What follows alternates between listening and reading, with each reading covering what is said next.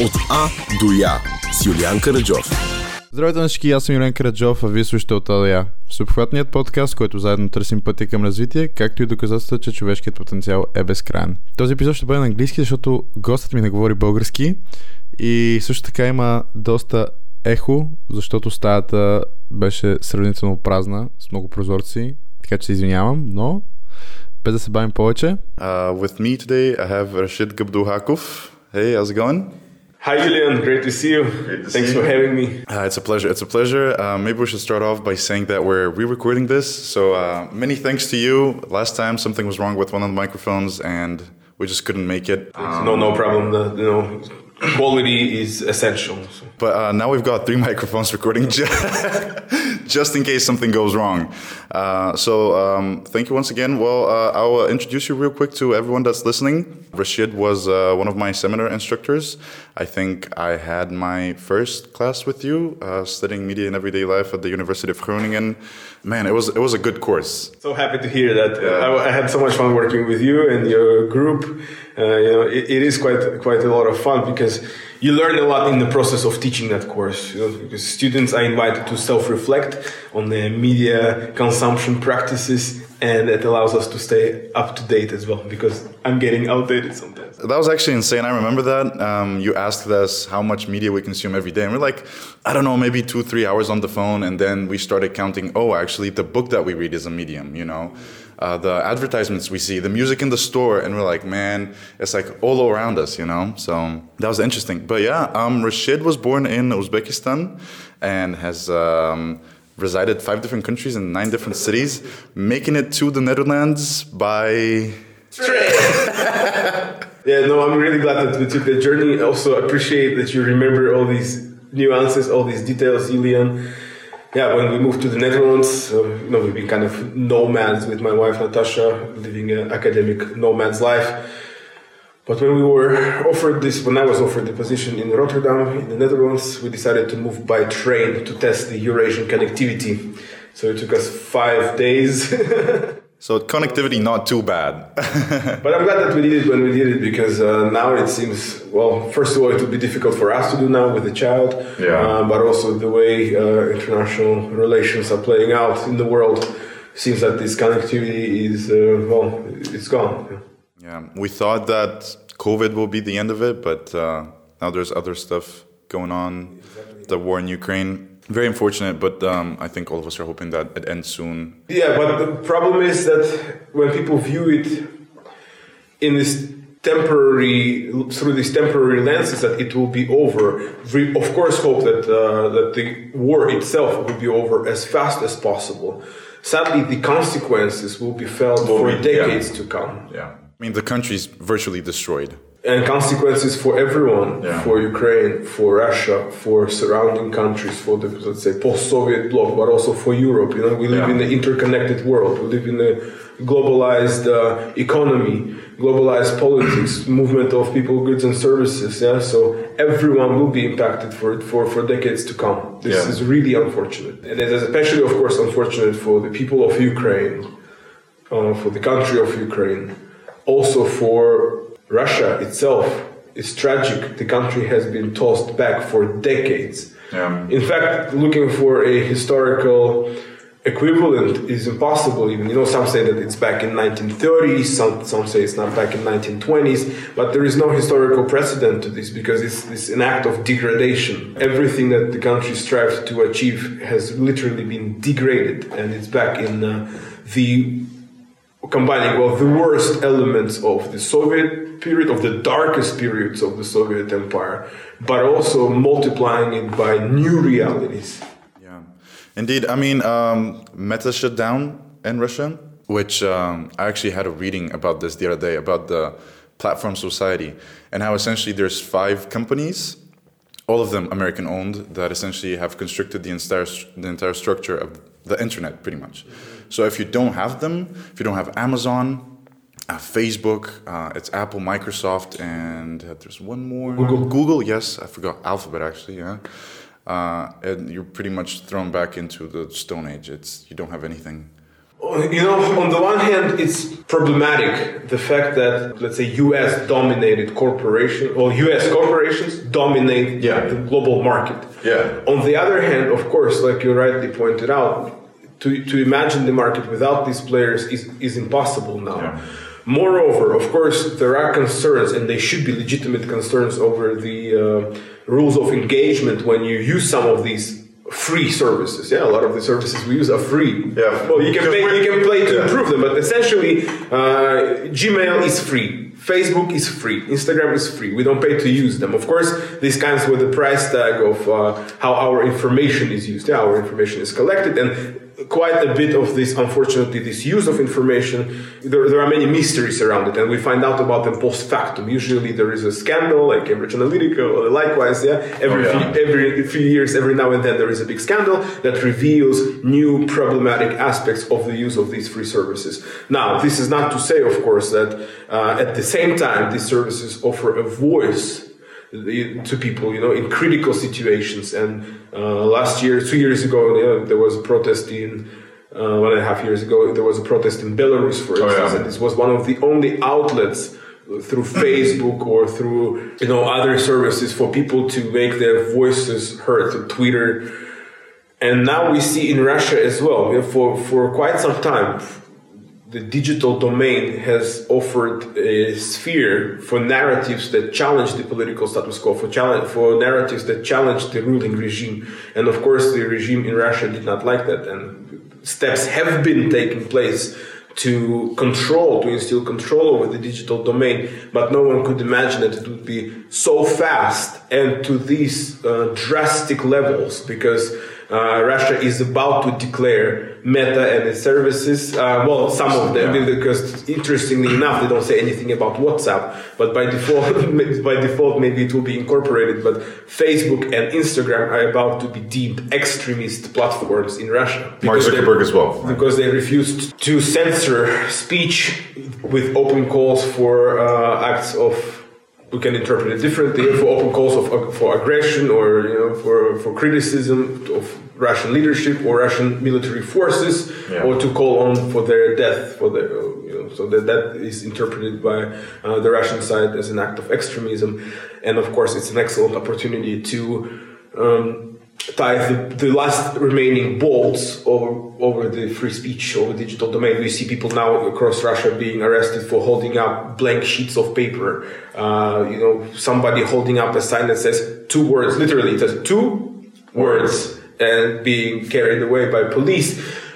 Moreover, the situation is so crazy that people who support Putin's war against Ukraine also get arrested when they want to say something because the very act of standing in, in the city square or addressing somebody with a camera is already causing paranoia and you know, leads to these extreme reactions from police forces. I think that's uh, that's very insightful, and uh, I think it's a great recap of uh, everything that's going on. And uh, I think it's a great segue to what we're gonna talk about today.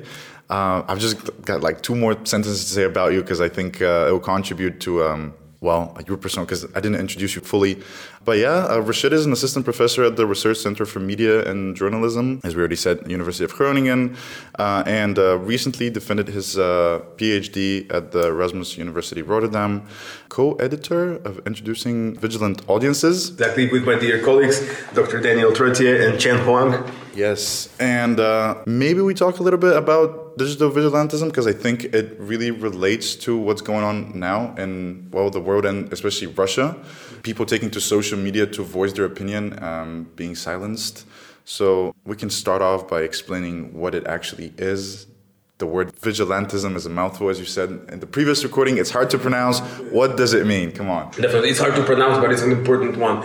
Uh, in, in its basic terms, vigilantism describes activities when people take on police duties. People take on police duties to either replace the state or you know support the state in you know be, becoming the extension of law enforcement. Basically, to make sure that others adhere to some form of uh, legal rules or moral rules and uh, sometimes these you know these uh, of course in the eye of the beholder from some of the very basic examples. I mean, think about the U.S. frontier back in the day when, when the United States started started moving westwards, and there were cowboys, you know, making sure that there is some kind of law and order. Yeah. Um, you can think about different types of uh, activities different types of activist groups like the Druzhina in the Tsarist Russia or later in the in the Bolshevik period. But in in modern incarnation, digital vigilantism can describe activities where,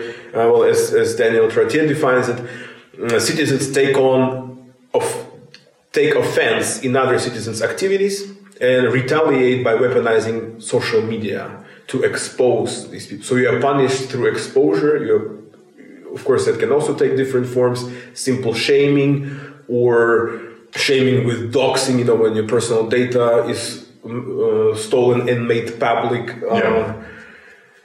And I looked at this phenomenon of digital vigilantism in the context of Russia, where there are several categories of citizens engaging in, in pol- policing activities. Yeah. Some are closely affiliated or have been closely affiliated with the ruling regime, with the Kremlin.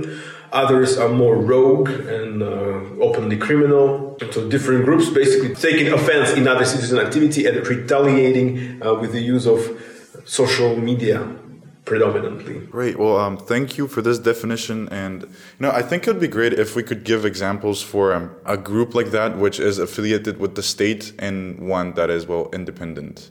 So, do you have any examples for that? Yeah, so since since we met three weeks ago, the world has changed dramatically, Yeah. And yes, let, and um, in the context of Russia, since the beginning of Putin's rule, there were attempts to do something with the youth, to somehow instrumentalize young people because they lived in a vacuum in the 1990s. And the Soviet uh, regime, of course, offered different avenues for engaging young people. But in starting from mid 80s, it is safe to say that people became disenchanted in the regime, and young people were basically living in an ideological vacuum that carried on throughout 1990s.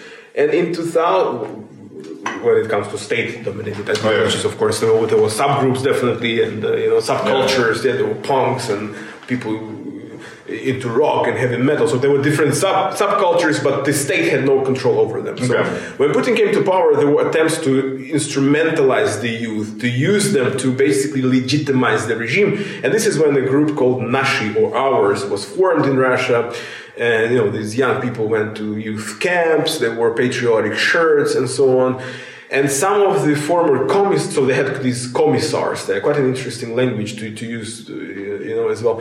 Yeah. And some of the youth leaders or the commissars formed then vigilante subgroups, and they are thematically focused. For instance, there is a group called Stop a Douchebag or, Okay. or Stop a Road Boar, uh, StopXam in Russian, who specialize in countering bad parking and, you know, and road traffic violations across major cities in Russia and actually beyond as well. So they're present in 40 some cities of Russia, Okay. but also in the neighboring countries. What they do is they approach drivers when they parked in the wrong spot or when, you know when they drive on the sidewalk and Driving on the sidewalk. yeah, yeah, driving People do sidewalk. that. Yeah, yeah, definitely.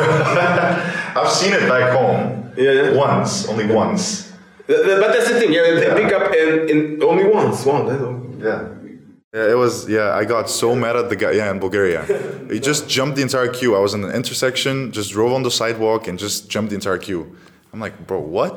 No, the idea is that you know these groups actually pick up real issues, right? There are real problems in the country, and in major cities in Russia, road, road traffic violation is a major issue. People drive on sidewalks. People do behave like road boars, like douchebags, right? Yeah. When it comes to driving, so the issue is, is very much real. Yeah. How the how vigilantes react to it is that they approach the drivers.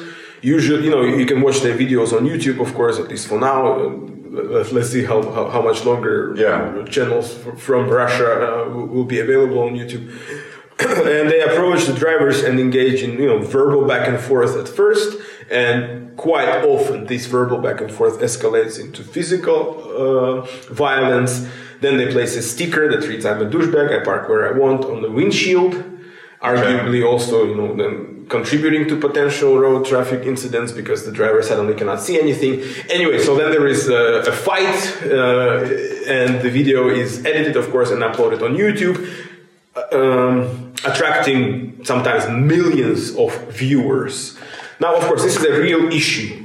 Yeah. However, the question is: Is this form of retaliation also legal? Uh, is this form of retaliation, you know, a uh, Moral, maybe also. sometimes maybe moral is it proportionate retaliation Okay. because there is no presumption of innocence right and plus the vigilantes possess the editing powers there is no presumption of innocence there is presumption of guilt moreover if you if you violated uh, if you parked in the wrong spot you violated road traffic rules and you were approached by police officers you would be issued a fine you pay a fine and you go along with your life Yeah. whereas here there is no fine instead there is reputational damage Yeah. and this reputational damage is long lasting. It's almost impossible to undo because the next time somebody Googles you, the first things that will come up, especially if it ends up in the news, if the mainstream media pick it up, then you will be all over the internet as a douchebag, right? Yeah, but, but- is this proportionate retaliation? That, that's some of the questions we can Yeah. ask. Of course, I looked at the, you know, I studied media products produced by this group um, at StopXam. I interviewed some of the former members, studied media re- reactions, looked at the comments on YouTube. In simple forms, people, you know, people were divided. There was quite a bit of uh, quite a polarization in perception of these activities.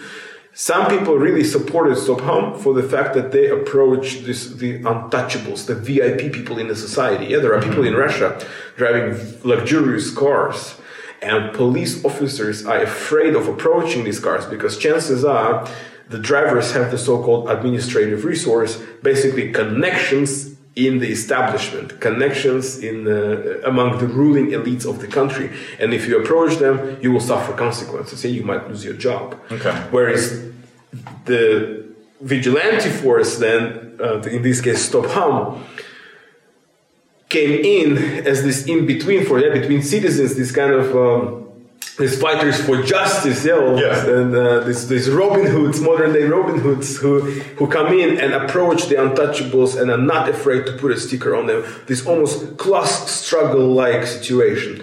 And for a while, the group StopXam, the reason why they are connected to this, they have been connected to the state. They received presidential grants in support. They met with uh, Putin and Medvedev, you know, have taken selfies with them. So they also had this both formal support in form of uh, money, but also informal endorsement. Because when you have a selfie with Putin, it's kind of your way. Nobody really gets to it's take kind a of your way to with talk with, Putin, with, yeah. with police. Yeah. Uh, there were other groups as well. You know, there is a group, an interesting one called Khryushi Protiv or Piggy Against, as they translate themselves into English. So this group specializes in countering unscrupulous uh, retail. So they they sometimes uh, dress in full body pig suits, storm the grocery stores or open air markets, and survey the shelves for expired produce. Their motto, their claim is the fact that if you treat customers like pigs, the pigs will come and retaliate. So this is your nightmare as, Yeah. a, as an unscrupulous merchant. And I also studied this group. You know, I looked at the videos they produced. I selected the most popular videos by views. I also looked at the media reaction, of course, and so on. And again, we have an issue that is prevalent, an issue that is real. Across Russia, expired produce is an issue. But we can ask ourselves the question is this a media show? Is this a way to become popular and make money by monetizing a YouTube channel? Or is this a genuine fight against uh, unscrupulous merchandise, uh, unscrupulous reta- retail? And if so, is it actually effective? What does it then do to legitimate state authority that is uh, absent essentially? Or is there collaboration? And at the end of the day, what are the motivations for participation? How are the targets framed in some of these videos? Well, my research revealed that Khryushi or the PDs, they were they had uh, ethnic biases, ethnic and national biases in their activities because a lot of the well, a lot of people working in Russia in retail are from Central Asia. They're labor migrants from Central Asia, or they're actually Russian citizens from the Caucasus, from Caucasus Republic, republics. But Khryushi even uh, you know, lobbied to forbid migrants from working in retail altogether, making this direct link between being a migrant and Selling- being unscrupulous. Even though a lot of the, the people who work in, in, in retail on the floor in stores, they don't make the ultimate decisions of procurement. Procurement. Yeah. They're already in a vulnerable position, you know, based on their income, based on their documents, and moreover, they're then again exposed and shamed online, uh, falling again into these vulnerable positions. So th- there are many other groups, this pro-state, and their uh, their uh, relationship with the state has changed over time. You know, the, eventually these uh, state support in the form of financial grants has been cut off, and uh, this Tapa Dushbek group was even made was liquidated uh, by the Supreme Court in Russia. Okay. By, first by the Moscow City Court, then by the Supreme Court. Some potential explanations are that you know when attempts were made to rely on young people who are digitally savvy, but eventually these digitally savvy citizens gained quite a bit of power, and maybe the regime was afraid that this power will be turned against the feeding hand, so to speak. So to keep them on a short leash Okay. there were steps made to again to, to tighten the control over them to shut some down to make others think aha maybe we shouldn't cross certain lines if we want to continue this mutually beneficial collaboration with the ruling regime there were also openly criminal groups hate groups in russia yeah, some of them there is the male state мужское государство it's a patriarchal nationalist women hating group Is that state funded or? no, it's not Oh, state okay. funded, but it was state tolerated for quite some Okay. time. It was tolerated by the state. It took quite a bit uh, uh, in the context where standing in a city square with a blank sheet of paper, you know, is tolerated for two seconds. The male state was tolerated for some five years. You know, this activity was tolerated for five years, where uh, the group shamed Russian women. You know, there's this uh, slut shaming is, Yeah. is, is a term that is used. Uh, sh- shamed Slavic women for dating, um, you know, non-Slavic men.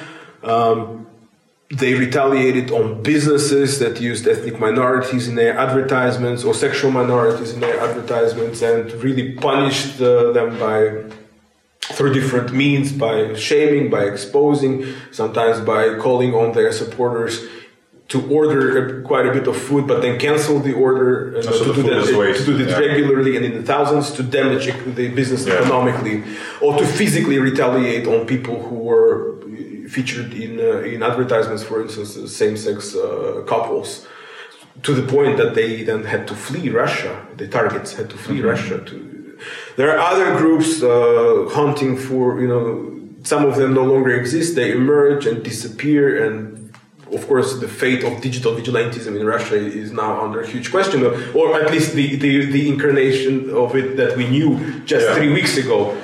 Uh, because now things will be even more state controlled, of course, uh, Yeah. and you know, no deviation will be uh, tolerated at all. But there were nationalist groups working in Russia targeting labor migrants, ethnic minorities, sexual minorities.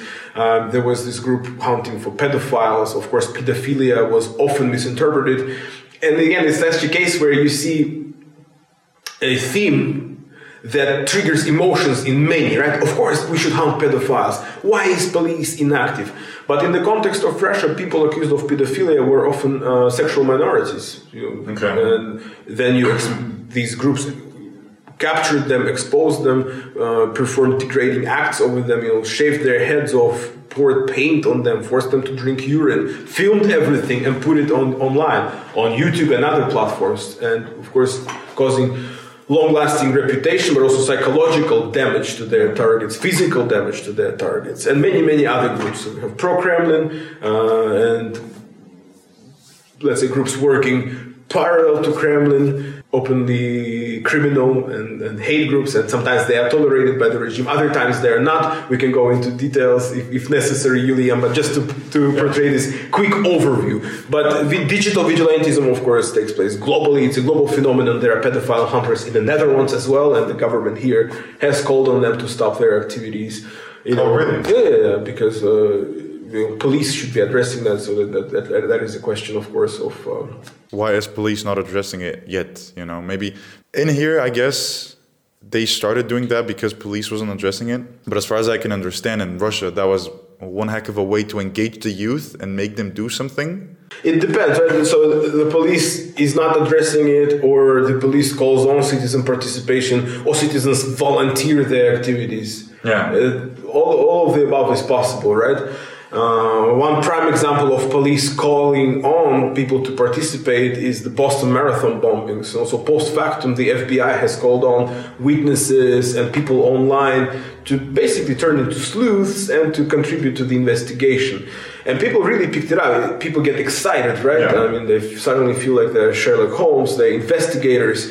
Uh, however, that quickly led to ethnic biases and to come into this, you know, to come to the surface, to come into the uh, equation when people started looking for potential suspects as ethnic minorities, again, have been wrongfully accused of or wrongfully suspected. And that led to some tragic outcomes where people were, you know, where that people suffered from these wrong accusations, false accusations, and suspicion, and so on. That uh, FBI had to just put this investigation to an end. Unfortunately, these ethnic biases are often part of the equation when it comes to citizen-led investigations. Well, not only ethnic, there are also gendered biases, there are some nationalist biases, uh, and other types of uh, discriminations. Yeah, um, I remember there was, um, I mean, a similar thing happened uh, during the, um, or around the uh, um, September 11th attacks. A lot of Muslim people were targeted around that time. It wasn't because of media, but it was the same. I wouldn't say personally that it stems from media. It's more about the uh, the ideology of a nation. a lot of it is contributed by mainstream media. A a lot of it also is sitting inside of people. I mean, if you look at the way Hollywood has been portraying the villains, Yeah. it also has contributed to this image. Yeah.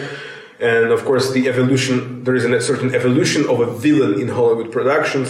It, it used to be Eastern Europeans more broadly, uh, then it became the Arabs. Well, at one point, were also the Russians. So, uh, uh, maybe it will be now the return, given the current events of, of a Russian character as a villain in Hollywood. And that plays out at the end of the day how people behave and how people perceive a threat. We see that now with refugees as well, with the different reactions to refugees in 2015 and 16, and the way refugees from Ukraine are perceived now, right? Uh, these different levels of of threat perception. On the one hand, the refugee crisis, well, it was even the wording refugee crisis of 2015 Yeah. 2016. It was portrayed as a, as a security threat to Europe, whereas now, of course, the focus is very different. And some of the media has been quite blatantly racist about it, saying that, okay, Ukrainians are just like us, they're middle class, they're very educated, they're white, They could work. be your neighbor, they work.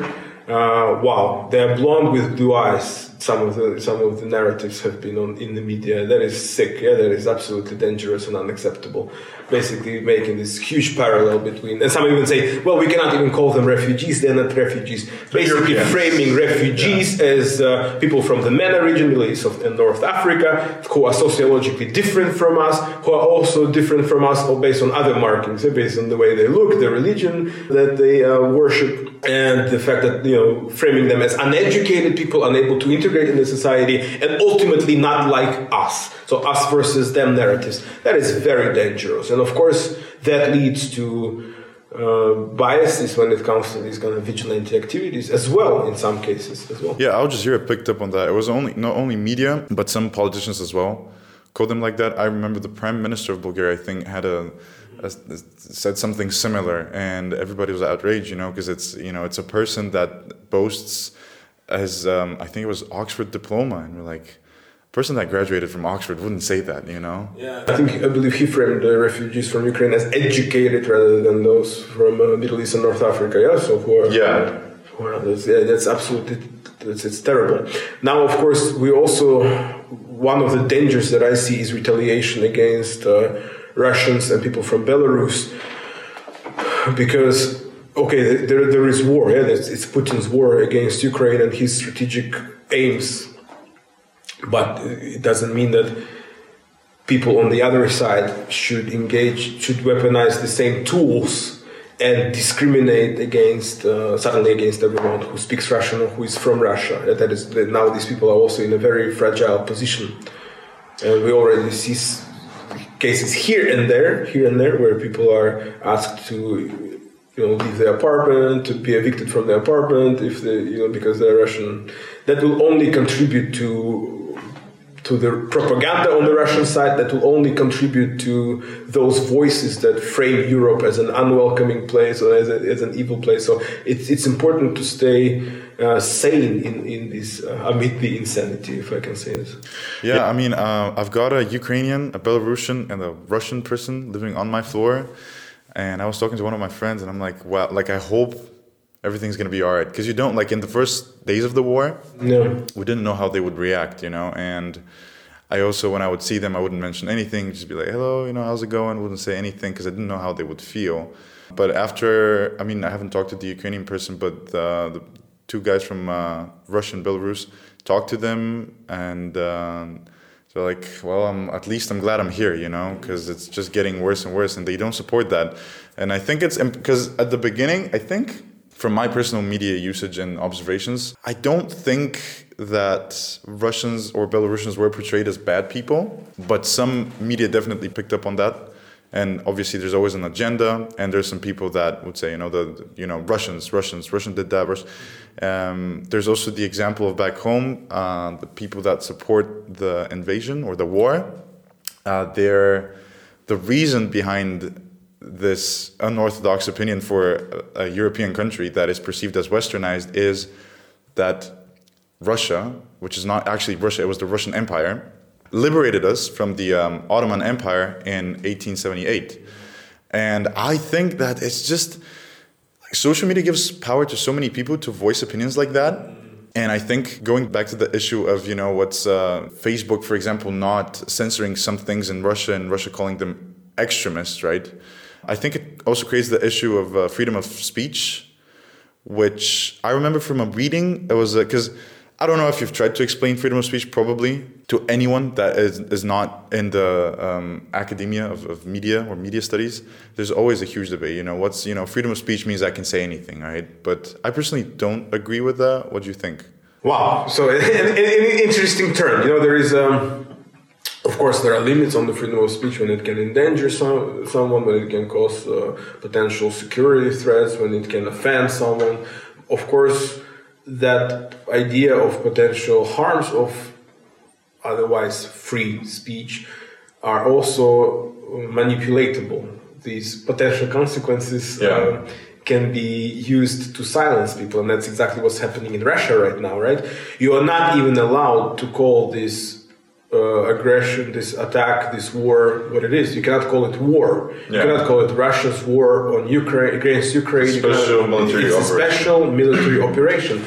And to enforce that, they have quickly adopted new legislation in Russia, where now you can go to, to prison for up to 15 years. Of course, first it starts with journalists, right? it starts with a heavy fine, so there is a difference between whether you are an individual or whether you are an institution. But it starts with heavy fines, and if you repeat the offense, of course, the fines increase, and then they are replaced with uh, actual term behind bars, and ultimately the highest you can get is 15 years. But of course, you can you can basically repeat the offense by simply tweeting the same thing several times, right? You can say that Russia's war. You can you can perform the offense and repeat it within one day, you know, a hundred times. But, Within an hour, yeah. uh, so consequences are severe. That has caused people to leave Russia. That has caused some of the publishing how entire publishing houses, entire networks, entire uh, newspapers, uh, channels to shut shut operation and depart because it's impossible. It's impossible to continue. You either call it a special military operation or you cannot be on the market, and that has has forced people out. You also see people who are outspoken against war also depart because that means that they cannot continue with the otherwise free speech online. Yes, so this it is a form of free speech, but when it's criminalized by the state, then the state is uh, able to control and manipulate it, of course. And online is diff- it's dangerous for people to discuss, right? Because things you tweet, things you say, things you uh, even share in uh, private messages quote unquote private. Yeah. uh, of course, can cost you um, can cost you. Well, they, they have a very heavy price tag. That's some of the reasons why it's so difficult to protest in Russia. I mean, even holding up a white sheet of paper and you're Arrested, yeah. you're arrested, Taken you're away. detained immediately. Detained, yeah. You're detained immediately. Uh, that's terrifying. You said that um, publishing houses are just closing down. Are those originally Russian established, or are they owned by a Western company? It's both. It's both. Both. Some of you know some of the uh, represent, representative offices of Western media have been uh, well. They had to close shop. They had to shut operation in Russia. Of course, they will continue to report on Outside Russia, and Russia. in Russian, but they had to move offices Yeah. because if you're present on Russian territory, you have to adhere to Russian legislation. That means that you know if you call this war a war, you're you're violating the law Yeah. you know, if you if you call that goes against fundamental principles of journalism, so they had to leave, and you know, now they can continue their operation from abroad, and that ju- that is just the return of um, the Iron Curtain, because that allows more space, more room for domestic state-controlled propaganda outlets, channels, newspapers, you know, radio stations. That's that's really unfortunate. Very few people now will have exposure to quality information. To seek this quality information will now require quite a bit of efforts. First, you have to be somewhat savvy in navigating uh, online to access it. You also, you know, you have to be able to install a VPN or invest in certain apps that will allow you to still access this information Yeah. or pay uh, to access some some channels. And not everyone will do it. People are passive consumers of information. They want to turn on the TV and have the information uh, reach them immediately. And that has been instrumentalized quite successfully by the ruling regime in Russia. I mean, reading my Twitter feed, looking at different discussions, people are fighting with their parents and grandparents Th- this, in Russia and even in Ukraine. This propaganda machine works. This propaganda is so well crafted. It works. People actually fall for it and believe that this is a military operation. It's performed to denazify Ukraine and everything will be great.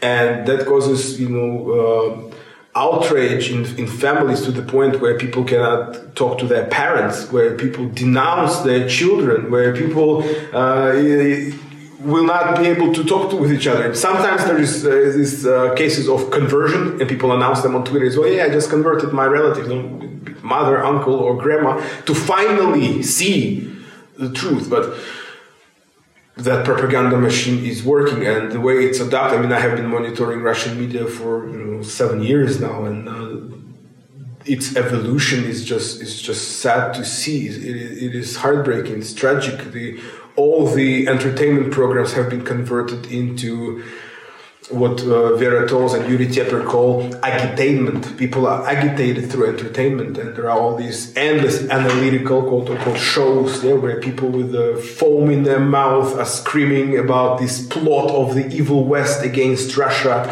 and the narratives are changing there as well. The plot against the Slavs, NATO's uh, revenge on Russia, and all these different potential biological weapons and you know the narratives change every day but they're there to terrify people to, to scare them. When people are scared when people are terrified uh, they cannot think rationally. All they think about is survival. And that is the main aim of this propaganda. And some people really fall for it others who don't fall for it cannot say they don't buy it because they will you know they will be punished immediately and those who want to be vocal they leave russia Yeah, uh, there's the same debate back home in Bulgaria about NATO wanting to take revenge. And personally, I don't see a reason for them to do that, but also, you know, I'm not as educated as some, as some people. Uh, but I think it's kind of funny.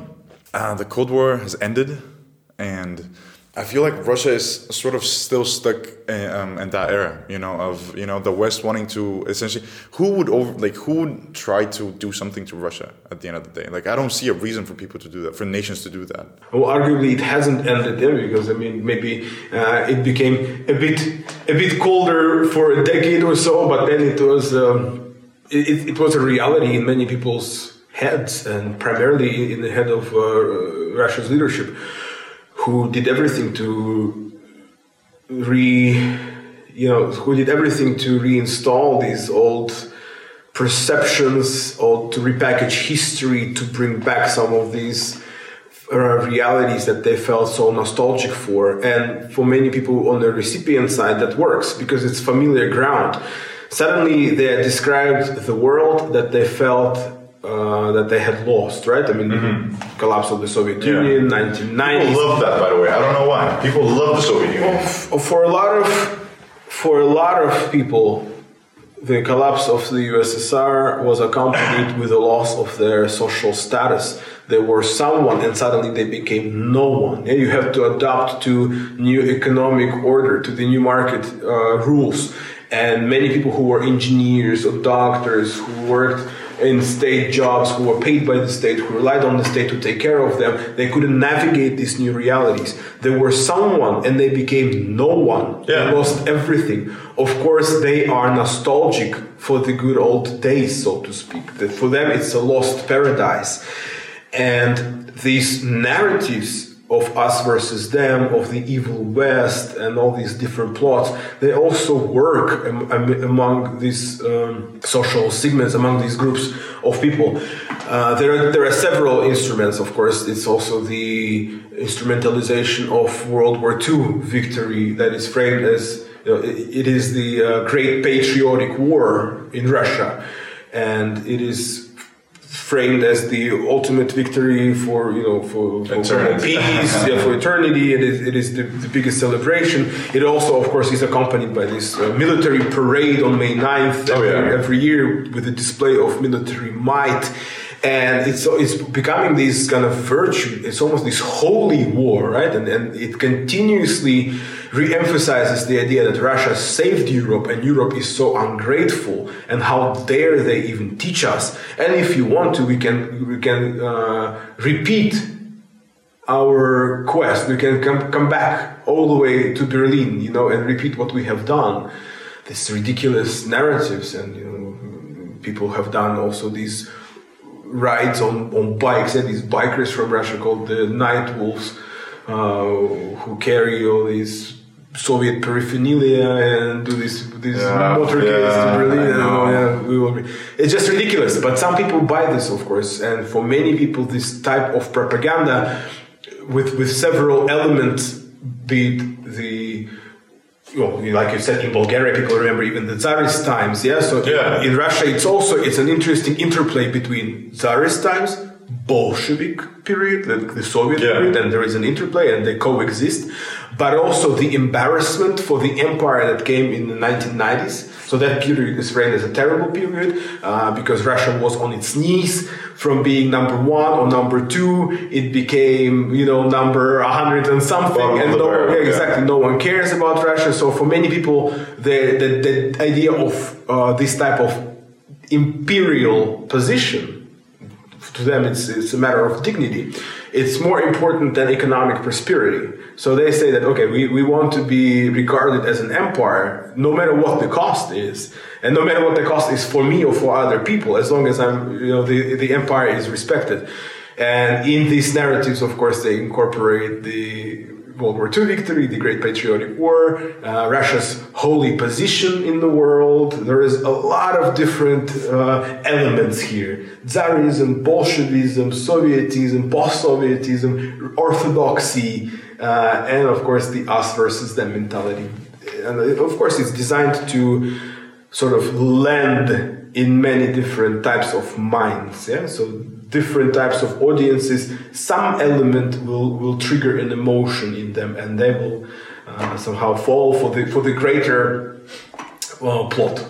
Yeah, I mean, uh, uh, nostalgia sells, and that's a fact. And media products, well, refabricating something from the past that people enjoyed, it sells. You know, it's uh, you know, and not in not only in media. You know, just like vintage clothing or vintage cars. You know, people love it. It's you know, looking back at, at especially when their present is not satisfying them.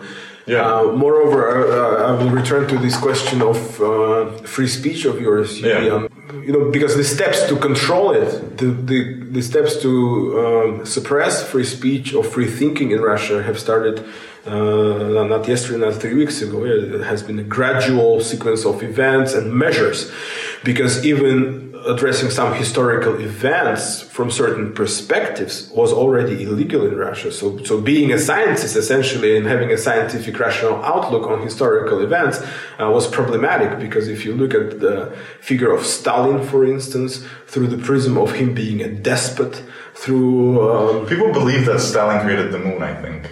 yeah, yeah, yeah. Some, some. It was the uh, the code of the um, uh, code of identity or code of personality. Yeah, it's No, no, and, Stalin was instrumentalized by the regime again as this as this important historical figure who glued the society together, who you know, who brought brought the industrialization into the country, who was the key figure in winning the Holy Patriotic War, the Great Patriotic Yeah. War, of course.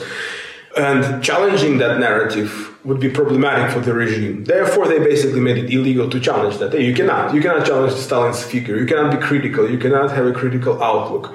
Uh, you cannot have a critical outlook on Russia's history because that challenges Russia's territorial in- integrity. Uh, you, cannot, you cannot criticize state employees. You cannot voice any ideas, any of your thoughts about how your government works. That is not freedom of speech. doesn't- That is not the protection Yeah. of security. There is the protection of strategic narratives. There is the protection of uh, the political status quo and those who are, uh, you know, who are ruling the country, who have access to uh, resources and who want to maintain their position and their own access to these resources at any cost, of course. But that changed, didn't it, with the process of de-Stalinization? Well, there was the, you know, if you're talking about the period that followed with Khrushchev, Yeah. of course, that there was a big movement to uh, counter the cult personality cult, and that's when uh, the figure of Lenin uh, and plus plus Marx has been also re, it, it reincarnated, reemerged, became relevant again because Stalin's portraits, you know, streets named after Stalin, Statues. uh, Sta- Stalingrad, the whole city Oh, was yeah. renamed to Volgograd, you know. And, uh, so of course they got rid of Stalin, but then you still need some kind of figure, you still need some kind of mythology, right, for to, for this Bond glue, for yeah. this social glue and ideological Yeah. um, fuel, and that then it, Lenin replaced them once again. Uh, now, of course, in Russia, they still have these figures. No, Stalin is back. Uh, some of the historical figures are discredited. Others, on the contrary, are uh, rehabilitated. And that is all done in a. In, not, none of that is accidental, of course. There is a well crafted uh, attempt well-crafted strategy, well-crafted mechanism Yeah. to instrumentalize ideology, history, and um, national mythology to feed into the protection of political status quo to ensure that those who are in power uh, maintain that power and maintain their legitimacy and recognition in the eyes of the people. I'll go back a little bit to um, what we said about people losing everything. This happened in Bulgaria. Like my extended family, I've heard too many stories of you know people losing everything, and uh, my grandparents they refused to return to their um, original residence. Um, they sold the house a couple of years back, and uh, they don't ever want to return because it's it's the memory of you know waking up and your savings are gone. You don't have a job anymore. And uh, you know everything is changed like hundreds of kilometers away as well because they were not living in the capital. So um, but uh, let's be honest like people changed and people made it out you know and there, there's plenty of successful people that took advantage of that. And and I think here comes the uh, the issue of you know uh, you know we have socialism on one side and capitalism on the other side. We, I had a class about this. If you think about it both of them have positive and negative sides I have a v- vivid memory of that as well, Julia. I'm quite a bit older than you. And, uh, Yeah, I don't- you know, I don't have a memory of that. I was born in 1986, and of course, I remember the lines. You know, I was a kid with my grandmother. We stood in line for milk. You know, you stand in line and you have to come early because those in the back of the queue will not get their share of milk, Yeah. and you could only get one liter per family uh, sugar was limited of course you also had to you know there was this talone this basically this certificate that allows you to buy a certain amount of sugar Yeah. depending on the size of your family Okay. same with oil basically very basic products were not available there was a huge shortage my parents also you know they were educators they were not financially savvy whatever money my father had cash turned into paper overnight. Yeah, On- On. Thursday evening, they announced, I think at 8 or 10 even p.m., that tomorrow the money will not be valid anymore. And we woke up with basically Nothing. paper in our Yeah. hands. Nothing. Family of, a large family, five children, mom, dad, um, grandma. Of course, I mean, I view my parents as heroes for having survived this, and, um, and a lot of people did not survive this period. It was a very difficult period, economically, psychologically, uh, even for physical safety, because in the absence of state institutions, in the absence of police, to come back to our topic of vigilantism, uh, ra- racketeers came in. Yeah, so Yeah, we have that. yeah, some of, that. but you know you cannot turn to legal institutions to solve your problems 'Cause they don't exist. you- you- absolutely, or they're dysfunctional, they're weak, or they don't exist, or they're ultimately corrupt. So you turn to um, informal powers, informal uh, characters, infor- who have quite a bit of power. To racketeers, to uh, in some cases to religious leaders, uh, but less so. Well, depending on, of course, the territory and context. But you see, what is being restored now, though, is the glorification. Well, what's being glorified now are those aspects of the Soviet uh, Union, of the Soviet realities, that are impossible to to uh, relieve again. It's the world has changed. Global economies have changed. This is not to say that capitalism is the best system at all. Oh, yeah, yeah. Uh, it's, it's a very unfair system. But is. It's also just to simply say that restoring the Soviet Union is impossible. It is impossible to have a state-run, production-based, you know, economy. It, it, it, it was unsustainable then. It, it reached its logical collapse because the world has changed. Global economy has changed. It's impossible to function this way. What is being restored instead, though, in Russia, are the institutions of the Soviet Union, approaches and mentality. Uh, it is a police state with full control over free speech, free thinking, science, movement of people. That is being restored.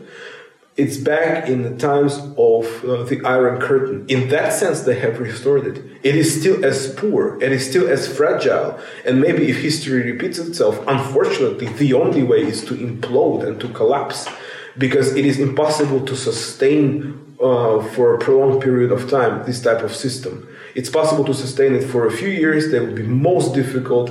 Uh, of course, they will allow the ruling elites to continue with their life until they die out. But ultimately, post factum, uh, that it will take decades to undo this or to restore the created damage. What you know, what some call as this post-Putinism, right? This post-Putinism will be a long period that will take lots of effort to restore. What you what uh, you mentioned about these experiences in uh, you know when the Soviet Union collapsed, this post-Sovietism, it, it, it's still lasting. Yeah? The Oh, definitely. Soviet Union existed for 70 some years. And post-Sovietism now exists for 30 some years. Yeah. So the consequences are felt for so long. And what's happening in Russia now will also be felt for decades, unfortunately, and it will echo. None of these things are temporary. They have, a, they have long-lasting implications. What do you think is the solution to this? Because I've been having a lot of conversations with friends that study like international relations and politics, and because I mean we're bachelors, we don't really know, but what would be a possible solution? Because going back to the beginning of ep- the episode, um, banning Meta and and all of these, not even you know that's one of them the issues. I mean, how many companies? Just withdrew from Russia and they're like, all right, we're not going to do business with you. Our services are not going to operate there anymore, and you guys figure it out, you know. And it's, I think that's probably the the scariest part because, I mean, I know there's some Russian media like Vkontakte, Yeah. one of them, and anything else. Vlasniki well, mail mail.ru conglomerate is uh, is the kind of The Gmail. Ma- well, ma- mail.ru is part of it's it's the Russian Gmail. Yeah, Yeah, yeah, yeah. There, there are these kind of, let's say prototypes or alternatives yeah, on the domestic market, and uh, Vkontakte is a prime example. is a prototype of Facebook. It was Okay. actually uh, developed by uh, Pavel Durov, who is now in exile. He also is the creator of Telegram. Do you know Telegram? Yeah, I do, Nowadays, yeah. many people migrate to Telegram, so we also have this. Uh, Yeah. Messenger migrants, right? First they migrated because of uh, uh, issues with privacy on WhatsApp, and now, of course, they are migrating because all other platforms might be closed or deemed terrorists in Russia. In fact, they tried to also shut down Telegram in 2018. They didn't work so many uh, paradoxes once again, right? Because uh, they slow down uh, some platforms, they announce their closure, but then you see politicians in Russia communicating this on Telegram. That, that's what I wanted to say. Yeah, uh, and using, continuing to use these tools yeah. to communicate with their audiences. It's, it's, yeah. it's absolutely insane. So domestic uh, alternatives are there; they have been there uh, they, and they allow, in fact, the state to instill their control uh, quite a bit, quite you know, a, a lot easier. Yeah. Uh, in 2014, Vkontakte was basically taken from uh, Pavel Durov. He refused to collaborate with FSB. Well, it's uh, for for KGB in, yeah. after, after the Soviet Union.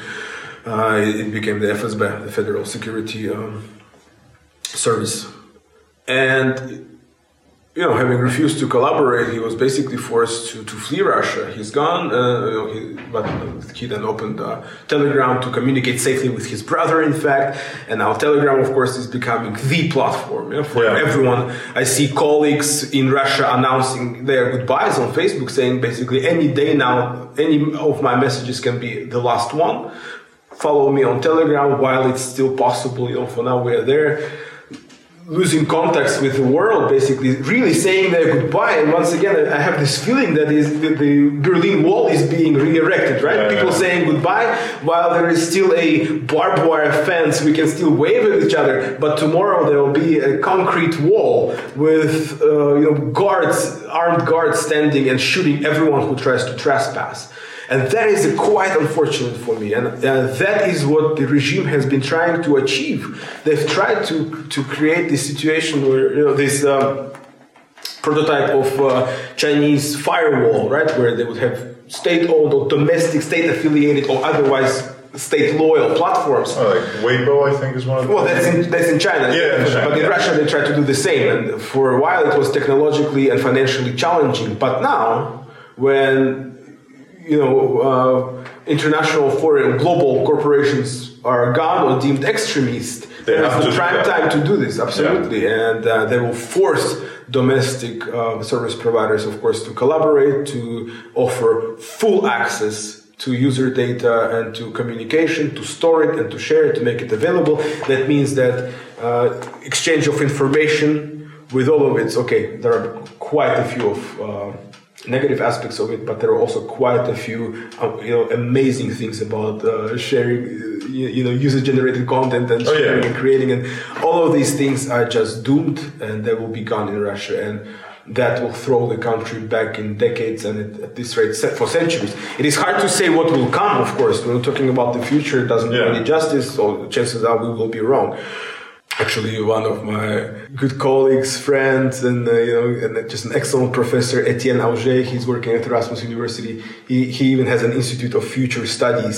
To him, you know, and his main argument is that predicting the future is impossible. We oh, should yeah. not engage in predicting the future, but we should think instead about constructing the future. What is the mm-hmm. future that we want to live in? Mm-hmm. So I think following uh, Etienne Augé's advice, I would call on Russia's leadership uh, to think about is this the future they want for their country? Uh, and well, but at, this point, it's impossible to talk to them because they have different agenda, they have different goals that don't go in line with prosperity of Russia. From what's being done, it is war against Ukraine, but it's also war against their own citizens. So I would call on uh, call on the citizens of Russia. Right? Is this the future you want to live in? Of course, there is very little that some people can do, but there are people with power. Yeah, there are people with money. There are people. The oligarchs. Who, yeah, well, not only the oligarchs. There are also influencers. You know, oh, yeah. Also, uh, people working in IT, people working in tech. Is this the future you want? Just complete control, you know, or Orwellian type, Oceania type reality in Russia, and uh, where everyone is uh, under the radar. That is going to be the restoration of the USSR. It already is, but it's restoring all those aspects that I think people wanted to get rid of. It is not bringing prosperity in the economic terms whatsoever. In fact, the ruble is about to experience another default. Yeah. Uh, it's about to collapse completely. There are shortages on, in the stores And there are these patriotic claims that hey, but we will produce our domestic uh, things. No, that's impossible to produce, and uh, you know, the, it'll take a while. People are left with, uh, with, with no access to medicine. You cannot produce Yeah. insulin. You cannot you know produce uh, airplanes. Yeah, you cannot just do this overnight. It's idiotism, and at the end of the day, your people will suffer. They already do. All to maintain the political status quo and to allow people who have power in Russia right now and access to resources to maintain that power and maintain that access to resources. All in the name of, I don't know, two, three, twelve people.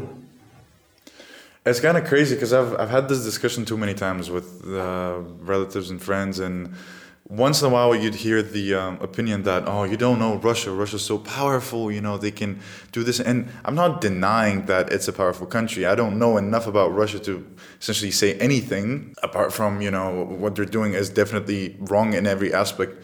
But even if you are a powerful country, as you said, you can't just start constructing airplanes overnight when you've been relying on import for what 30 years Nothing has been done, unfortunately. You know these um, these narratives once again, this, these um, references to past glories that have, they have not been backed by real achievements on the ground, and that's also quite unfortunate. Nothing has been established on the ground to bring in real prosperity to people. It is a oil and gas export based economy, depend Yeah. oil and gas export dependent economy, and for a while Russia was also allowed to manipulate the West. I would say because of the reliance on Russian energy, forty percent of German uh, energy sector, I think. Forty percent of gas comes from Russia, or something. Oh, yeah, yeah, Uh, and of course, it allows the regime to continue to prosper, to, to you know to generate an income again, to uh, benefit from access to resources through the power that they that they have, uh, while without necessarily without um, building any concrete you know mechanisms that would make the sustainable economy domestically that is that is an embarrassment that I think that people should see that nothing has been done. In fact there has nothing has been done to make Russia uh, you know a big Norway right? That it could be it could be just a larger version of Norway. Yes there is uh, dependency on oil and gas but let's reinvest this uh, money that we have in the strategic reserves to you know, when it comes time when when uh, no one buys our oil and gas, when prices drop, or when alternative energies uh, Which is coming as develop, well. then we can also you know continue to be to be prosperous and not just experience a full collapse of everything and and to hell with tomorrow, right? But this has been the vision, unfortunately, again because. Uh, I don't know. It will be a speculation to think what people in Russia's leadership think, but uh, they will not suffer the consequences. They will not suffer these consequences. It will be people, regular people, suffering this, and I don't think there is any interest in uh, in in these experiences.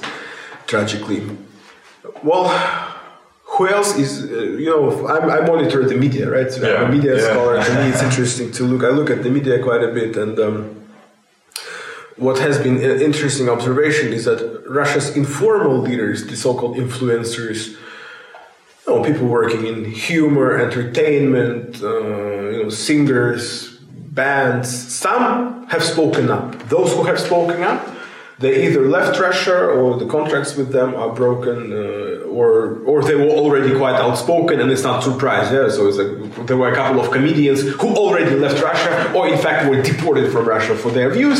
So they spoke. Uh, they have spoken up. It's no surprise. But there are others who are silent. There are, of course, those who endorse, but let's talk about those who are silent. Okay. And those who are silent are dangerous force. You're silenced in this case. There is no middle ground. You either call this war against Ukraine, or that means that you are endorsing.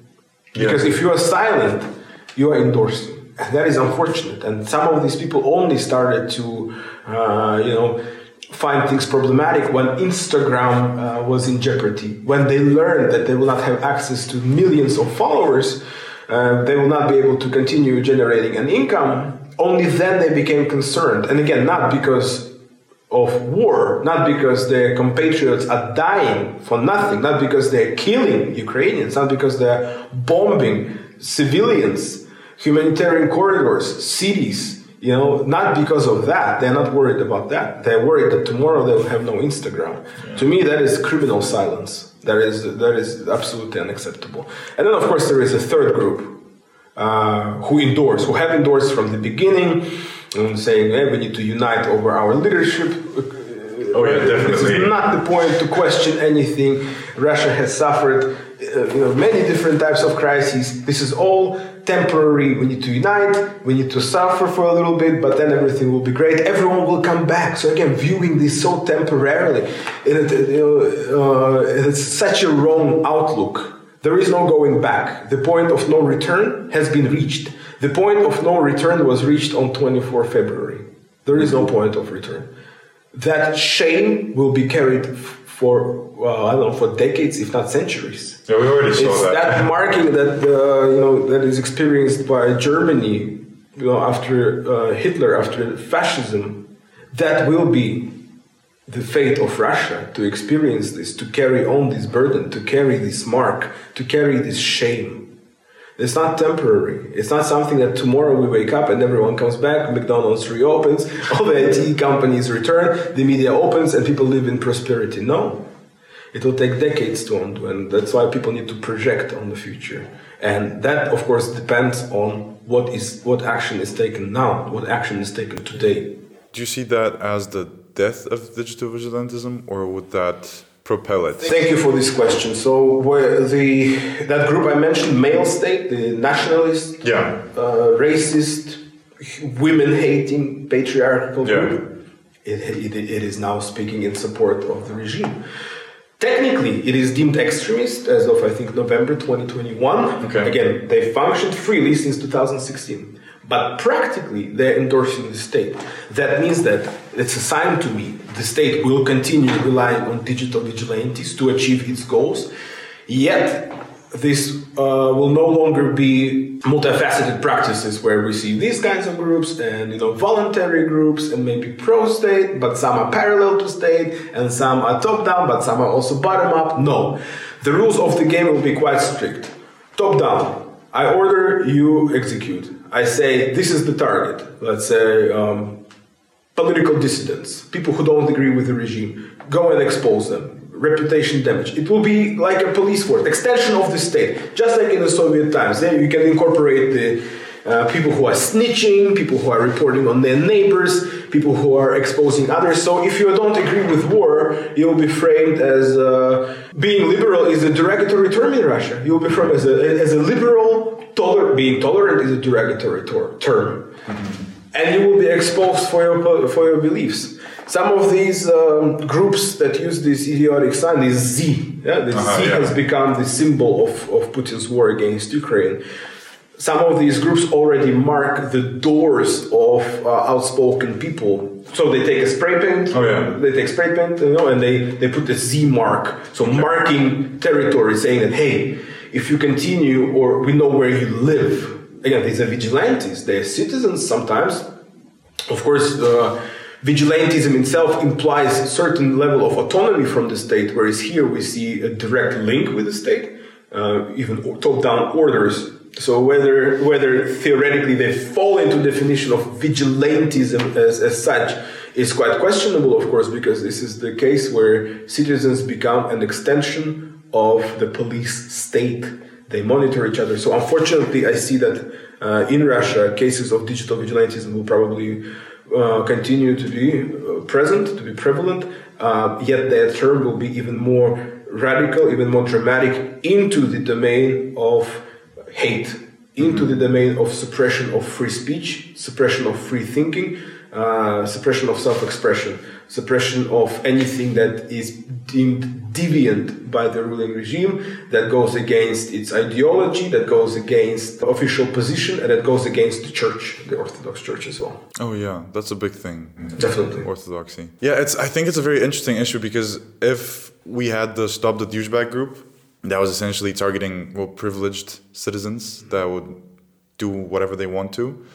And they would i'd say serve like it's like they do good right? I think now we would have the um, the opposite if i'm understanding correctly. It would be enforcing the state but Well, even early on, when I, you know, when I traveled on several occasions to Russia, and I, I you know, I, I observed some of the vigilante groups in action. I interviewed uh, some of the former and current participants and some of the founders of certain groups, and Yeah. um, I, I had a chance to speak with one of the founders of a group that had once upon a time ties with the Kremlin. And from what I was told was that in exchange for this endorsement, for this official endorsement by the state, uh, they had to serve up to the state sometimes. So they could be called or called in on the phone and, and Yeah. said, okay, tomorrow there are you know there are protests against the regime at this and this address. We need you to mobilize your guys and girls and come with a counter protest. So they will be challenging this the political status Yeah. quo, and you come in to support and endorse. Wear shirts with Putin's face, you know. Yeah. so they have already been used by the state in this. You know, for these kinds of flash mobs activities and uh, you know, uh, let's say small acts. But now I think the rules of the game will be defined much more clear for them. Either you, without questioning anything, execute what we tell you, or you don't exist. Your operation will be impossible. So that's interesting to see whether some of these groups that whose relationship with the state was already questionable or spoiled, whether they will become opportunistic in this sense and you know serve the state to be allowed to function again, whether they will maybe change their focus because they have the skill, they have the channels, they have the means, they have the teams across Yeah. Across Russia, whether they will be opportunistic and quickly try to offer their, their services to the ruling elite, or whether they will use this uh, for the counter force and maybe turn against the state, which is quite dangerous for them, or whether they will just disappear. There are only you know these scenarios for them: stop functioning, disappear, you know, just be gone. Uh, go against the regime or become opportunistic, and maybe we will see some, some groups choosing either you know, some some will, will stop their activity Yeah. altogether because uh, YouTube will be gone. Yeah, it'll be uh, gone, yeah. Or maybe they will adapt to domestic platforms. And again, their political stance will have to be clearly defined. The state will not tolerate the way things are headed in Russia. The state will not tolerate um, middle ground. It's a polarization, complete polarization. You're either this or that. Yes, or white. exactly. Either you are arrested for your thoughts, or you are, you know, forced out, or you are with us. There is no middle ground. How do you think that would affect um, society and people's actions? Because if you're at a constant threat of being targeted by a vigilante group, would people submit to the dominant ideology? Even in the darkest period of the Soviet rule, there were cases where people rebelled. People still, you know, there was this, this uh, samizdat phenomenon, yeah, with self-made newspapers at home. Yeah. You know, even the typewriters in the Soviet Union were registered with the state. So if you're typing your homemade newspaper, the Secret Service could find you based on the type of uh, machine you used, Oh, I or didn't know typewriter. that. So that, that was crazy control. But even then, with all these risks, with all these risks, people still uh, engaged in these activities. People still created alternative narratives.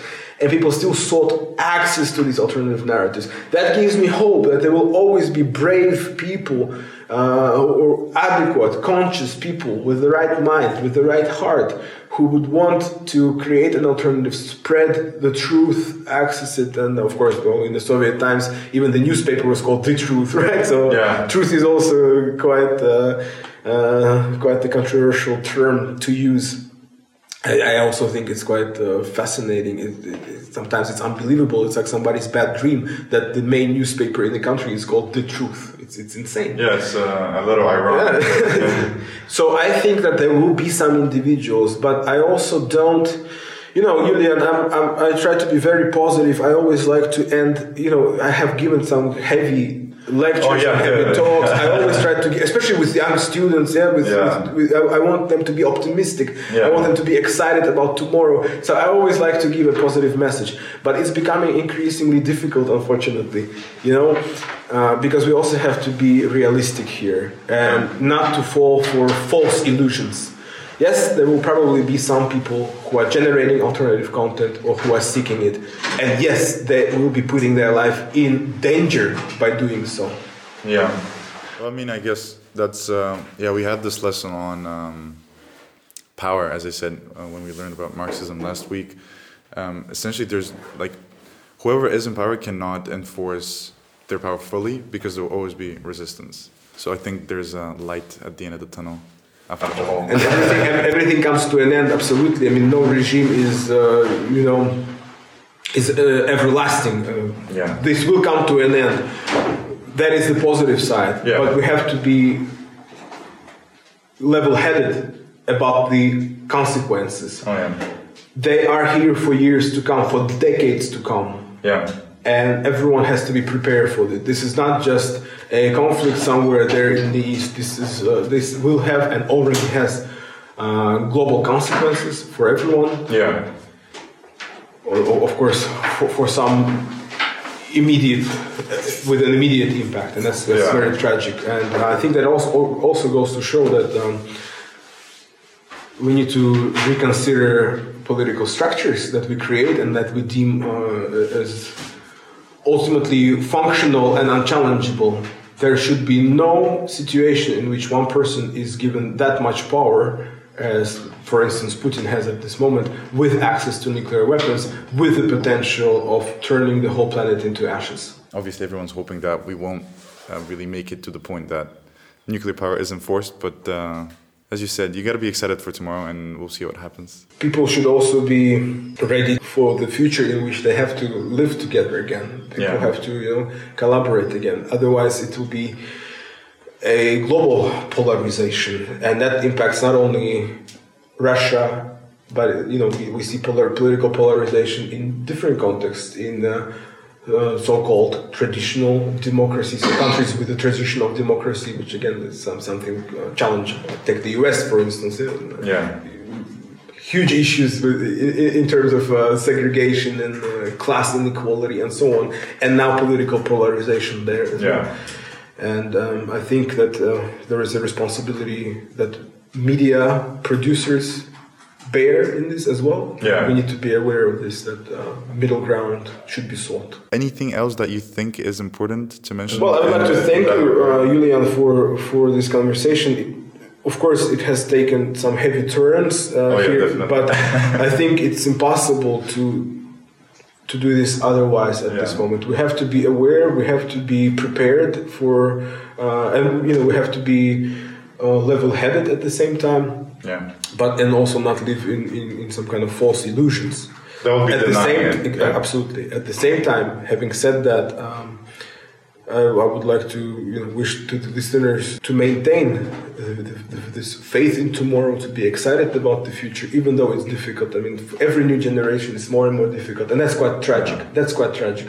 People and again this um, some of the media products don't necessarily make us more excited about the future. Like the way future is portrayed is dangerous it's doomsday scenarios machines taking over us. And again it's nothing new as far as hollywood productions but they make it difficult to be excited about the future. But once again to rely on Etienne Augé and the institute for future studies i had many discussions with him about this that uh, it's so important to reignite this positive outlook or at least hope for tomorrow Yeah.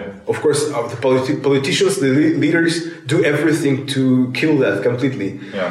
But the future is yours, Julian. The future is that of your mates. It's in your hands. Please make it exciting and do something super cool with it that makes our life fun, prosperous, beautiful, and not you know this insane world where current outdated leaders are, are, are building. That is uh, that world is outdated. It's outlived. It's not sustainable, and to hell with it. We want something different. My granddad would always say that. So, yeah, definitely. That tells you something about my mental age. I'm like your granddad. I, I think you, uh, yeah, you had to live through the same uh, stuff, the period of transition after the fall of the USSR. So, uh, yeah, I understand that. Well, um, I think we can end it on that, on a positive note. After, uh, Thank you, Julian. Yeah. Thanks for your time. Always happy to see you. happy to see you too. And actually, you should compliment your smile because uh, when I see you in corridors, you're always smiling, and that just brightens my day immediately. and yeah. Thank you. Something that we're lacking as well. You know, we're always with these gloomy faces, with all the heavy burden on it. That uh, a smile could be healing now and then. So thanks. Gotta, gotta stay positive, you know. We can't just curl up in a ball and think the world will end. Yeah. Well, thanks. Thanks for um, willing to re-record this, and uh, I hope you enjoyed this. I hope it wasn't too heavy. Thanks to our listeners. Please, uh, you know, stay in touch, leave comments. Oh yeah, um, they can reach you um, on Twitter, right? At Gabdulhakov underscore R. Yeah, um, and I also have a website slash blog, plovism.com. We talked about plov last time. last time we couldn't fit it in here. Your favorite food Uh, yeah, there are some recipes, some stories, Yeah. some discussions. Please visit. Maybe you will leave a link I will definitely leave a link. Yep. and stay in touch. Always happy. Yep. Thank you. Абонирайте се за нашите подкасти на всички платформи Mixcloud, Spotify, Google Podcasts и Apple Podcasts.